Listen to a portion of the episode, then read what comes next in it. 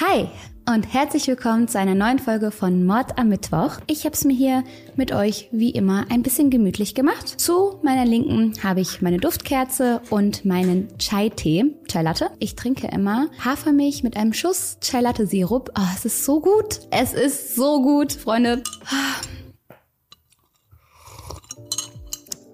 Einfach einfach köstlich. Ich freue mich auf jeden Fall, dass ihr euch wieder hier eingefunden habt und mir heute zuhört. Und ich habe euch einen ganz, ganz spannenden, schrecklichen, grausamen, brutalen, verwirrenden Fall mitgebracht. Alles auf einmal. Ich kann mir vorstellen, dass das hier eine längere Runde wird und bin jetzt schon sehr gespannt darauf zu lesen, was ihr dazu denkt, weil ich, ich weiß es nicht. Während der Recherche hat sich meine Meinung fünfmal geändert. Mal gucken, wo wir heute landen. Oh, und bevor wir in den Fall starten, könnt ihr diesen Kanal ja gerne abonnieren. So wie es aussieht, gehen wir auf die 300.000 zu. Das ist so crazy.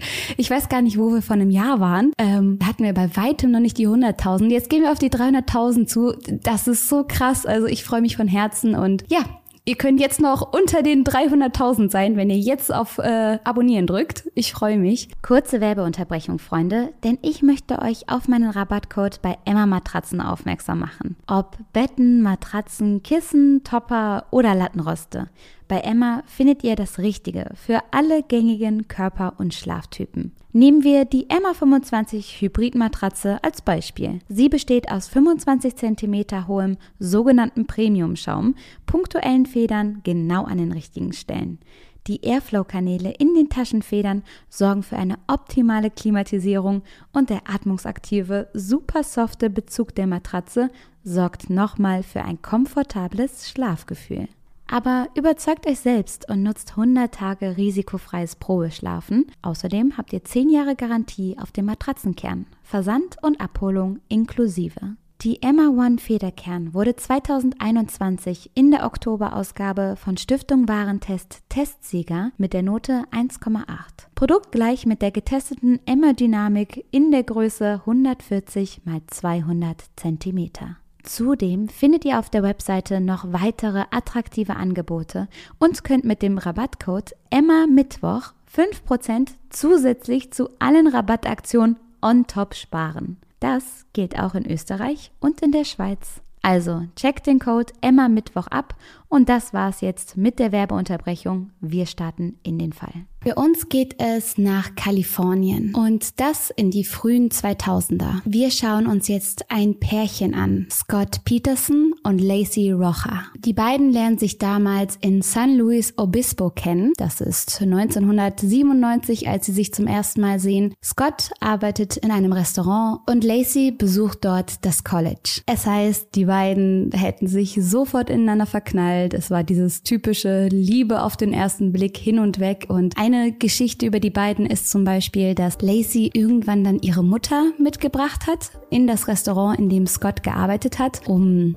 dort zu essen, aber um ihrer Mutter Scott auch vorzustellen. Und Scott habe dann ganz viele rote Rosen für Lacey auf den Tisch gelegt und ganz viele weiße Rosen für Lacey's Mutter, um dort direkt mal Punkte zu sammeln. Also es ist wie eine Rom-Com zwischen den beiden. Die verstehen sich super, sind total verknallt ineinander, sehen beide unfassbar gut aus. Also sehr, sehr schöne, attraktive Menschen mit Ausstrahlung. Ja, ein, ein Träumchen. Das heißt, die beiden werden auch perfekt aufeinander abgestimmt. Sprich, Lacey war eher extrovertiert, eher was lauter, kontaktfreudiger. Scott war eher der zurückhaltendere. Und wenn die beiden auf einer Party waren, war Scott eben der, der im Hintergrund war, der dann mal die Getränke gemixt hat oder der Spiele angezettet hat, während Lacey voll in den Kontakt gegangen ist, mit allen gequatscht hat, ähm, mitgesungen hat. So haben die beiden immer für gute Stimmung gesorgt. Man wollte sie einfach bei sich haben. Im Jahr 2000 ziehen die beiden dann nach Modesto und kaufen sich dort ein Haus. Sie wollen hier weitere Schritte einleiten, wollen jetzt eine Familie gründen, sich den Traum vom Eigenheim erfüllen und um das finanziell auch möglich zu machen, arbeitet Lacey nun als Aushilfslehrerin. Scott betreibt währenddessen ein neu gegründetes Düngermittelunternehmen, was ein Wort, in einem gemieteten Lagerhaus. Und dann passiert das große Glück, Lacey wird schwanger. Es ist 2002 und sie finden heraus, dass es ein Junge werden soll und haben schon bald den Namen bestimmt. Das Kind soll Connor heißen und im Februar 2003 dann zur Welt kommen. So, und jetzt ist wieder der Punkt, an dem ich die ganze Stimmung ruinieren muss, denn Lacey wird nun verschwinden. Aber wie genau sie verschwunden ist und was vorher an dem Tag passiert ist, muss ich euch jetzt erzählen. Es ist ein Tag vor Weihnachten, der 23. Dezember 2002. Lacey, die mittlerweile schon im siebten Monat schwanger ist, wuselt herum und erledigt die letzten Dinge für die Weihnachtsfestlichkeiten. Wir kennen es alle, der 23. ist wahrscheinlich der stressigste Tag im Jahr. 24. und 25. sind dann wunderschön. Aber ne, wir alle kennen es, die Einkäufe vorher, überlegen, wer kommt, wer sagt ab, wer hat gute Laune, welche Familienmitglieder verstehen sich, welche setzen wir am Tisch besser weiter auseinander. All diese Themen werden am Tag vorher besprochen und so geht es auch Lacey, die dazu auch noch hochschwanger ist und nun eben einkaufen geht. Anschließend geht sie auch noch zu einer pränatalen Untersuchung die stand noch an, also eine medizinische Untersuchung, dass mit dem Bauch alles okay ist. Und anschließend ist sie dann mit Scott zusammen zu ihrer Schwester Amy gefahren. Die arbeitet nämlich in einem Friseursalon und sollte die beiden noch ein bisschen für Weihnachten aufhübschen. Amy erwähnt dabei, dass es noch Geschenke gibt, die sie bestellt hat, die abgeholt werden müssten. Und Scott bietet ihr daraufhin, das für sie zu erledigen. Er sagt, ey, ich gehe morgen sowieso Golf spielen und kann die Geschenke auf dem Weg dahin für dich holen wollen. Am Abend quatscht Lacey dann noch etwas mit ihrer Mutter Sharon. Die beiden verstehen sich unfassbar gut und telefonieren fast täglich, so eben auch am 23. Dezember. Bei dem Telefonat halten sie dann noch die letzten Planungen für den 24. fest und der Abend geht vorbei. Dann ist es Weihnachten und gegen 10.18 Uhr sieht eine Nachbarin von Lacey und Scott plötzlich den Hund der beiden durch die Straßen laufen. Das Seltsame, er trägt eine Leine, aber von Lacey und Scott fehlt jede Spur. Außerdem wirkt der Hund aufgebracht. Er ist total aufgeschreckt, aufgescheucht und streunt dort durch die Gassen. Scotts Auto ist aus der Einfahrt verschwunden. Lacey's parkt jedoch noch vor dem Haus. Die Nachbarin, die den Hund eingefangen hat, möchte ihn bei Scott und Lacey vorbeibringen. Dort scheint aber gerade keiner zu Hause zu sein. Und so sperrt sie den Hund in den Garten der beiden, also macht das Tor zu und findet, dass ihr Job hier erledigt ist. An diesem Nachmittag versuchen dann auch Angehörige Lacey zu erreichen, jedoch ohne Erfolg. Gegen 15.45 Uhr erhält Amy dann den Anruf, dass die Geschenke nicht abgeholt wurden. Scott hatte ihr ja am Vortag angeboten, das für sie zu erledigen, ist aber nicht erschienen. Auch Amy ist es nicht möglich, Scott oder Lacey zu erreichen. Nachbarn fällt auf, dass Scotts Lastwagen gegen 16.05 Uhr nicht zu sehen ist, um 17.30 Uhr dann aber wieder vor dem Haus parkt. Für Sharon, Lacys Mutter, beginnt der Albtraum gegen 17.15 Uhr. Ein Albtraum, der nie wieder aufhören wird. Sie ist gerade dabei, die letzten Vorkehrungen für das Weihnachtsessen zu treffen. Die Stimmung ist gut, alle sind ein kleines bisschen im Stress, aber freuen sich auf den Abend, als Scott anruft und fragt, ob sie etwas von Lacey gehört haben. Dann sagt er, Lacey wird vermisst. Und das ist etwas, was Sharon direkt auffällt. Sie findet es so komisch, dass er sagt, dass sie vermisst wird. Sie ist doch gerade erst ein, zwei Stunden lang unterwegs. Wer redet hier schon davon, dass sie vermisst ist? Möglicherweise hat sie sich mit der Zeit verzettelt, ist noch im Supermarkt, musste noch letzte Dinge besorgen. Warum sagt er direkt, dass sie vermisst wird? Sharon, die sich also sofort Gedanken um ihre Tochter macht, schlägt vor, bei Nachbarn und Freunden Alarm zu schlagen. Sharons größte Sorge ist hierbei, dass Lacey möglicherweise ihr Kind schon früher bekommen hat, dass sie gerade in irgendeinem Busch liegt mit Wehen und niemand ihr hilft. Und deswegen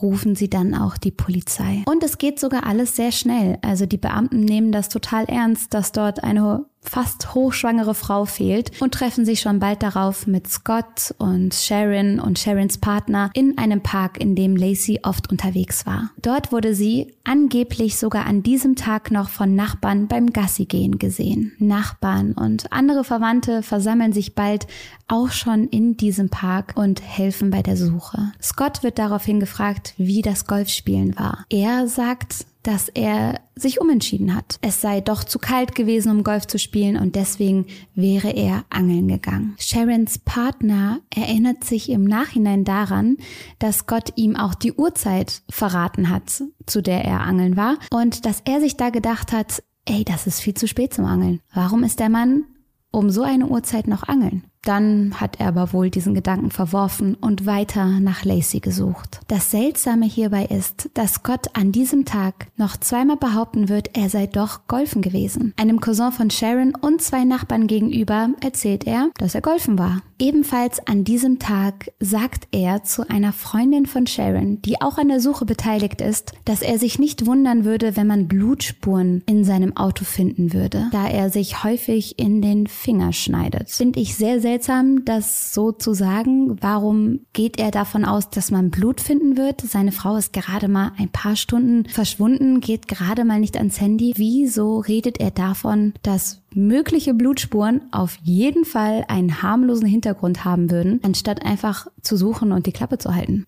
Oder? Auch später wird das Verhalten von Scott nicht gerade weniger unauffällig. Ganz im Gegenteil, er rückt immer mehr in das Zentrum der Ermittlungen. Während sich zum Beispiel alle verzweifelt an der Suche nach Lacey beteiligen, zieht sich Scott immer weiter zurück. Und ich weiß, ich weiß, ich höre euch schon, wie ihr sagt, ey, das ist auch sein gutes Recht, wenn das seine Art ist, seinen Trauer oder seine Verzweiflung zu verarbeiten, wenn er das nur im stillen Kämmerlein machen kann und sich gerade nicht hilfreich bei der Suche fühlt, dann soll er das doch machen. Den gebe ich euch. Den Punkt, den gebe ich euch. Das ist vollkommen in Ordnung und dass sowas eine schreckliche Situation ist, wo man selber nicht weiß, wie würde ich reagieren und möglicherweise selber total komisch nach außen wirken würde, weil sowas einfach eine Ausnahmesituation ist. Alles geschenkt. Vollkommen Klar, aber wartet ab. Die Verhaltensweisen von Scott häufen sich nämlich. Dazu aber später noch mehr. Jetzt ist die Polizei erstmal damit beschäftigt, in das Haus von Scott und Lacey einzudringen, alles zu durchwühlen, zu durchsuchen, in der Hoffnung, etwas zu finden. Aber dazu kommt es nicht. Es gibt keine Anzeichen eines gewaltsamen Eindringens, keine Wertsachen fehlen und Lacys ganzer Kram ist im Haus. Das spricht auf jeden Fall dafür, dass Lacey nicht gegangen ist ist. Ihre Handtasche zum Beispiel ist im Haus. Die hätte sie auf jeden Fall mitgenommen, wäre sie freiwillig davongelaufen. Nun ist Scott an der Reihe. Die Polizei will von ihm wissen, was ist passiert. Und er rekonstruiert den Weihnachtstag folgendermaßen. Er und Lacey hätten an dem Morgen noch Fernsehen gesehen und Lacey hätte dann geplant, mit dem Hund spazieren und einkaufen zu gehen. Er selber habe den Entschluss gefasst, im San Francisco Bay angeln zu gehen. Dafür sei er erst in das Lagerhaus seiner Firma gefahren. Dort ist das Boot, welches er sich vor kurzem gekauft hat. Und mit dem Boot sei er dann eben aufs Wasser. An der Berkeley Marina angelte er dann für so zwei Stunden, bis es anfing zu heftig zu regnen und zu usselig zu werden. Und dann habe er das Ganze abgebrochen. Zwischendurch, so berichtet er,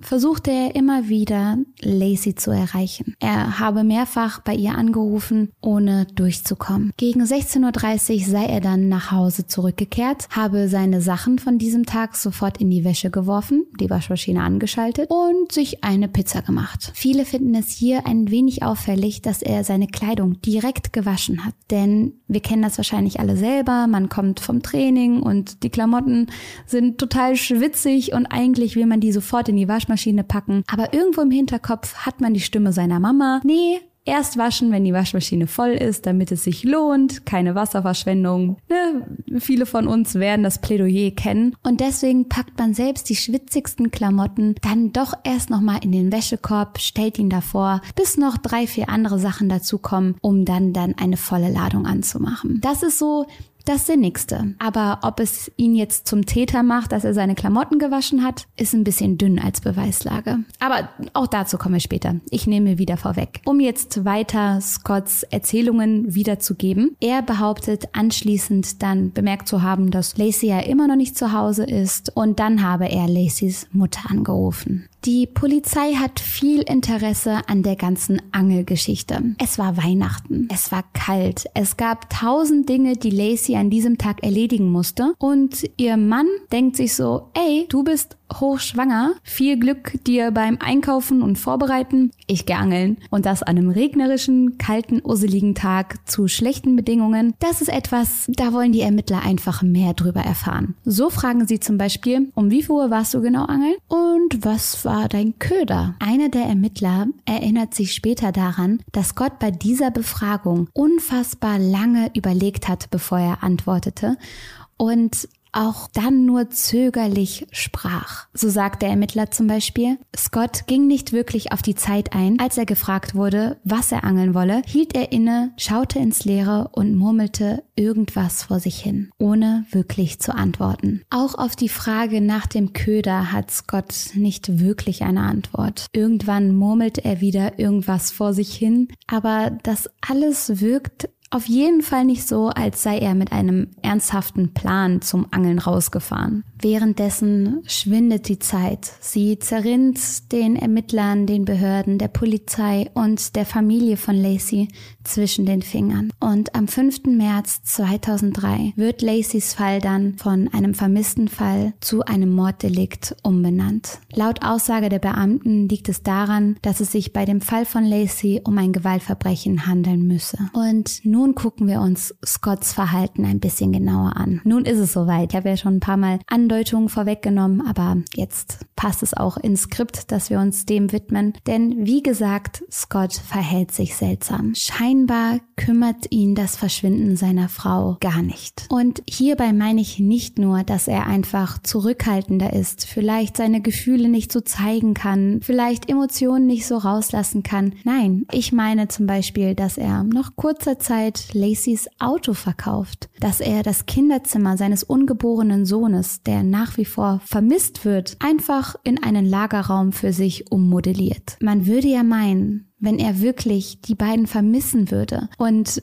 darauf hoffen würde, dass sie jeden Tag zurückkommen, dann würde er niemals einfach Lacys Auto hergeben, weil er die Hoffnung hätte, dass sie ja irgendwann noch in dem Auto fahren möchte und das Kinderzimmer einfach in einen Lagerraum zu verwandeln. Auch das ist ziemlich, ziemlich kalt. Er versucht ganz, ganz penibel aus den Medien rauszubleiben. So schickt er zum Beispiel immer nur Fotos von Lacey raus, auf denen er nicht zu sehen ist. Das ist ihm ein großes Anliegen. Er möchte nicht in den Medien abgedruckt werden, möchte nicht in Verbindung mit seiner Frau irgendwo dargestellt werden. Es scheint also so, als hätte Scott irgendein Geheimnis. Und welches das ist, dazu komme ich später. Denn es gibt eins, mindestens eins. Dann ist da ja noch dieser Angelausflug. Berkeley Bay übrigens, da wo er geangelt hat, ist unfassbar weit weg von Modesto, also seinem Heimatsort, wo man sich fragt, warum nimmt er am Weihnachtstag so eine lange Strecke auf sich. Es gibt genug Angelplätze in unmittelbarer Nähe. Darüber hinaus konnte Scott nicht sagen, auf welchen Fisch er es abgesehen hatte, noch welchen Köder er dafür verwendete. Außerdem gibt es auch noch diese komischen Aussagen über das Golfspielen. Mindestens zwei Menschen hat er ja angelogen und nach wie vor behauptet, er sei den Tag über Golfspielen gewesen. Was auch noch seltsam ist, Ihr müsst euch vorstellen, Scott kommt nach Hause. Wenn er denn wirklich angeln war, kommt er nach Hause, sieht seinen Hund mit Leine im Garten, kann seine Frau nicht finden, sieht ihre Handtasche, all ihre Wertsachen rumliegen und macht sich daraufhin eine Pizza. Die Polizei stellt außerdem Beweise für eine Hausreinigung fest. Das Haus ist möglicherweise am Weihnachtstag noch akribisch geputzt worden. So finden sie einen benutzten Lappen, einen Mob und einen Mobeimer. Darüber hinaus gibt es ja keine Anzeichen für Einbruch oder Diebstahl. Es ist unwahrscheinlich, dass Lacey selber gegangen ist. Sie hat ihre Wertsachen im Haus gelassen, sie war hochschwanger, sie hat ihr Leben dort geliebt und hatte ihre Verwandten dort, ihre Freunde dort, ihren, ihren Kreis dort. Sie hatte keinen Grund, einfach zu gehen. Es gibt keine Beweise für einen Einbruch, keine Beweise dafür, dass sie aus dem Haus entführt wurde. Und dann gibt es eben Scott und seine seltsamen Aussagen und den Wischmob und die Kleidung, die sofort in die Waschmaschine geworfen wurde. In der nächsten Zeit werden weitere Zeugen und Indizien das Angelalibi von Scott immer weiter entkräften. Laut eigener Aussage soll er ja nach dem gemeinsamen Fernsehgucken am Morgen das Haus schon früh verlassen haben. Circa 9.30 Uhr war seine Angabe der Polizei gegenüber. Zeugen und Handyaufzeichnungen widerlegen das aber. Weitere Zeugen gehen gegen Scotts Behauptung, dass Lacey an dem Tag spazieren war und sagen, nee, war sie nicht, sie hat Fernsehen geguckt.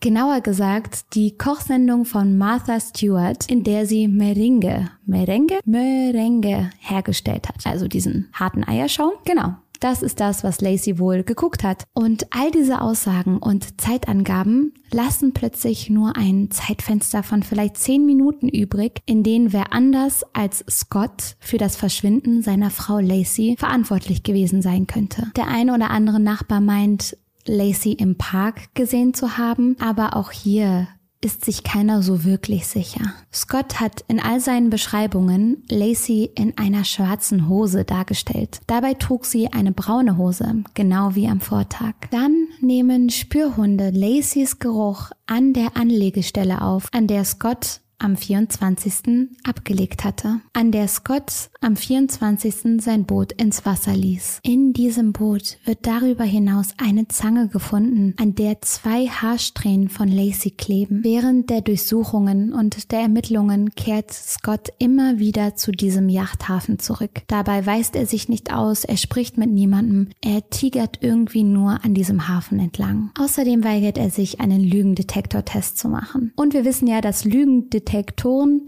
nicht immer so hundertprozentig verlässlich sind und trotzdem Ey, die ganze Welt schaut auf dich, Scott. Alle haben das Gefühl, du bist es. Es gibt so viele Ungereimtheiten, komische Indizien, Auffälligkeiten. Beweis der Welt doch, dass du es nicht bist. Mach den Test aber er will nicht. Das große Problem der Polizei und der Ermittler, das Motiv. Es scheint ja alles in eine Richtung zu gehen. Welchen Grund hatte Scott, der das Glück hatte, ein perfektes Leben führen zu dürfen? Welchen Grund hatte dieser Mann, seine Frau zu töten? und damit seinen ungeborenen ersten Sohn. Und nun wird es Zeit, dass ich euch von Scotts Geheimnis erzähle. Dieses Geheimnis hat wunderschöne Augen, blonde Haare und ist Massagetherapeutin. Ihr Name ist Amber Frey und auf einmal macht es noch viel mehr Sinn, dass Scott nicht wollte, dass man sein Gesicht in den Blättern druckt, dass er auf den Covern der Magazine zu sehen ist, denn Scott führte ein Doppelleben. Am 30. Dezember klingelt das Telefon auf der Polizeistation. Am Hörer eine schockierte Frau, Amber Frey.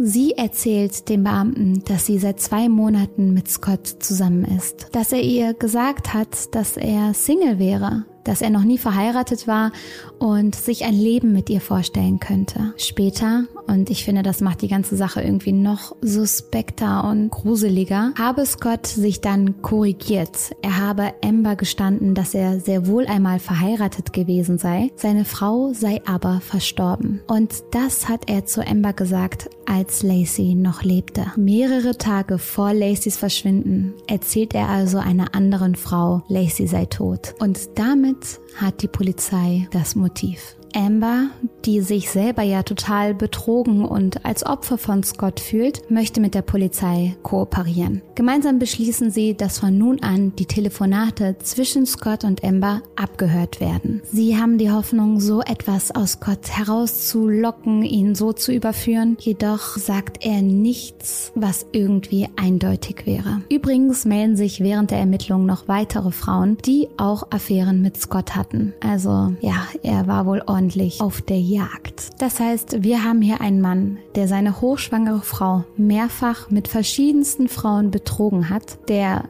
ihr Auto nach ihrem Verschwinden einfach so verkauft hat, das Kinderzimmer zu einem weiteren Spielezimmer für sich gemacht hat, der seine Frau angelogen hat, der widersprüchliche Aussagen getroffen hat, der nicht in den Medien gezeigt werden wollte, keinen Test machen wollte, sieht schlecht aus für Scott. Am 13. und 14. April 2003 werden dann die Überreste einer Frau und eines Fötuses gefunden. Man findet sie etwa zwei bis drei Meilen von dem Berkeley Bay, da wo Scott wohl angeln war, entfernt. Laut dem Autopsiebericht bestand Lacys Körper nur noch aus ihrem Torso. Kopf, Arme, ein Bein und ihre Organe wurden vom Wasser weggespült. Wichtig hierbei war aber die Erkenntnis, dass ihr Gebärmutterhals intakt und verschlossen war. Also der Eingang zum Geburtskanal war verschlossen. Der Bauchbereich war jedoch offen durch die vorangeschrittene Verwesung und über diesen Teil ist Connor wahrscheinlich aus ihrem Körper getreten. Man geht davon aus, dass Lacys Leiche bereits seit Monaten im Wasser verwest. Connor hingegen war noch nahezu unversehrt. Sein Körper wies kaum Verwesung Verwesungserscheinungen auf. Er hatte noch seine Hände, seine Füße, seinen Kopf. Ein verknotetes Stück Plastik oder Klebeband war eineinhalb Mal um seinen Hals gewickelt. Man fand keine Anzeichen der Nabelschnur oder Plazenta. Nach dem Fund macht die Polizei sich sofort auf Scott zu suchen und sie erwischen ihn in der Nähe der mexikanischen Grenze. In San Diego wird er dann festgenommen und sieht aus wie ein anderer Mann. Scott hat sich seine Augenbrauen und seine Haare blond gefärbt und ein kleines Bärtchen wachsen lassen, welches er ebenfalls blond gefärbt gefärbt hat. Man findet sein Auto, in dem sich 15.000 Dollar in Bar, Klamotten, der Ausweis seines Bruders und Viagra befinden. Ah, und mehrere Mobiltelefone. Also das Suspicious Starter Pack, wenn man so will. Kaum hat man Scott gepackt, wird ihm der Prozess gemacht. Und alle Parteien sind sich erstmal einig, dass Scott am 24. Dezember von Modesto zum Hafen von Berkeley Bay fuhr. Die Theorie der Staatsanwaltschaft lautet hierbei, dass Scott seine Frau tötete und sie dann im Wasser versenkte. Die Verteidigung jedoch präsentiert eine ganz andere Darstellung. Sie sagen, Lacey war am Leben, als Scott zum Angeln fuhr und Scott habe mit allen weiteren Geschehnissen nichts am Hut gehabt. Scotts Anwalt erklärt hierbei, die Polizei hat Scott bereits von Anfang an als Hauptverdächtigen ausgemacht. Dies erklärt, warum die Polizei, die einen Großteil der Beweise in diesem Fall gesammelt und betrachtet hat, davon ausging, dass Lacey bereits getötet worden war, als Scott an diesem Morgen nach Berkeley fuhr und konzentrierte sich ausschließlich auf Scott Peterson als Mörder. Und den Punkt finde ich sogar legit, weil es von Anfang an immer in Richtung Scott ging und das, was in den Medien damals gelaufen ist, das war krass. Also sein Gesicht war überall, jeder kannte die Geschichte. Ich habe in einem Podcast gehört von zwei Ladies, die aus Amerika kommen, dass man nicht mehr in den Supermarkt gehen konnte, ohne auf dem Weg dahin in einem Magazin oder in einer Werbung oder auf einem Plakat Scott Petersons Gesicht zu sehen. Und wenn die ganze Nation denkt, dass du der Mörder bist, ist es schwierig, den Ruf wieder loszuwerden. Das verstehe ich. Und mit den Voraussetzungen dann in einen Gerichtsprozess zu gehen, egal wie unabhängig die Jury sein soll, man hat praktisch verloren. Auf der anderen Seite sind diese Indizien ja nicht an den Haaren vorbeigezogen. Ich verstehe, warum man in Scott den Schuldigen gesehen hat.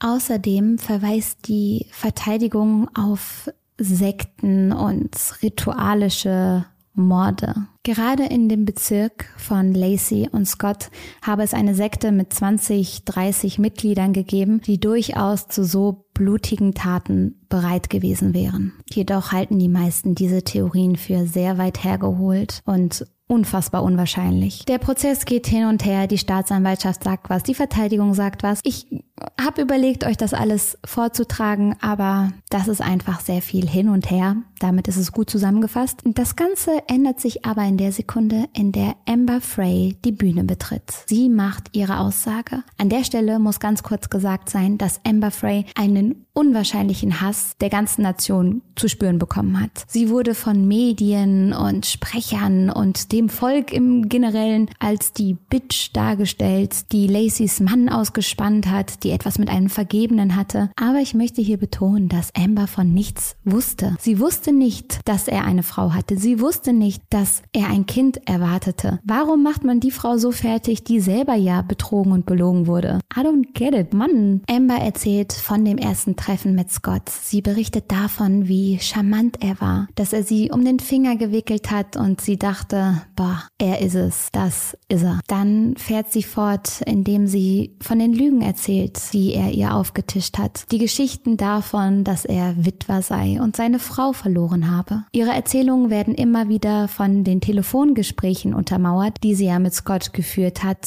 die aufgezeichnet wurden. So sagt er zum Beispiel einmal am Telefon, Ich war einmal mit einer Frau zusammen, von der ich dachte, sie sei meine Seelenverwandte, aber ich habe sie verloren. So stellt Amber Scott also vor Gericht dann als manipulativen Scharlatan dar. Einer der Anwälte mit dem Namen Rick Distaso sagt, ich sage Ihnen nicht, dass er seine Frau getötet hat, um Amber Frey zu heiraten. Amber Frey repräsentierte seine Freiheit. Freiheit ist das, was er wollte. Dies ist das Leben, das Scott Peterson wollte. Nicht unbedingt, um mit Amber Frey zusammen zu sein, obwohl er völlig besessen von ihr war. Der Grund, warum er Lacey Peterson tötete, war, dass Connor Peterson auf dem Weg war. Die Dinge sollten sich ändern. Kein Herumlaufen mehr, kein Doppelleben mehr. Er will das reiche, erfolgreiche, freizügige Junggesellenleben zurück. Das kann er nicht, wenn er Unterhalt für Kinder, Alimente und alles andere zahlen muss. Er wollte nicht für den Rest seines Lebens an dieses Kind gebunden sein. Er wollte nicht für den Rest seines Lebens an Lacey gebunden sein. Also hat er sie getötet. Das ist kein großes Geheimnis. Für viele war also klar, Lacey Peterson war für Scott Peterson schon lange tot, lange bevor sie getötet wurde. Eine Theorie, an der sich diejenigen, die Scott verteidigen wollen, noch lange hängen, ist die Theorie mit der Sekte und dass Lacey entführt wurde und das Kind gebären sollte in einer Kultzeremonie und darauf beide hingetötet wurden. Die Autopsie schließt das jedoch aus. Lacys Gebärmutter wies keine Zeichen einer Geburt auf. Das Kind ist aus ihrem Körper allein wegen der Verwesung herausgetreten. In Rick Destasos Schlussplädoyer sagt er, es ist ganz einfach. Es ist ein einfacher Fall, in dem ein Mann seine Frau ermordet hat. Ich kann Ihnen nicht sagen, dass er es nachts getan hat. Ich kann Ihnen nicht sagen, dass er es am Morgen getan hat. Das kann ich Ihnen nicht beweisen. Ich muss nur beweisen, dass er es getan hat. Zu guter Letzt wird Scott Peterson dann auch verurteilt. Er erhält die lebenslange Haftstrafe ohne Möglichkeit auf Bewährung. Diese ist im Jahr 2021 übrigens erneuert worden. Er hat versucht, Berufung einzureichen, ist jedoch ein weiteres Mal verurteilt worden. Und so schließt sich der heutige Fall. Ich sag's euch, dieser ganze Prozess, das war wirklich ein Riesending. Es ging hin und her. Immer wieder sind da verschiedene Theorien aufgeworfen worden, die allesamt platt gemacht wurden. Dann gibt es da aber nicht so wirklich das überzeugende Beweismaterial, was Gott jetzt eindeutig zum Mörder macht. Keine Tatwaffe, keine Zeugen, die irgendwas Krasses gesehen haben. Da sind halt die Haarsträhnen von Lacey im Boot. Da sind die komischen Verhaltensweisen von Scott, seine manipulative Art, sein Doppelleben. Reicht das als Beweis? Was denkt ihr zu diesem Fall? Ich bin so gespannt darauf. Hoffe, ihr habt alles gut nachvollziehen können. Es war wirklich viel. Ähm, aber ich freue mich, dass ihr bis hierhin zugehört habt, wünsche euch einen wunderschönen Abend und bis bald. Macht's gut, ihr Lieben. Und bleibt gesund und munter.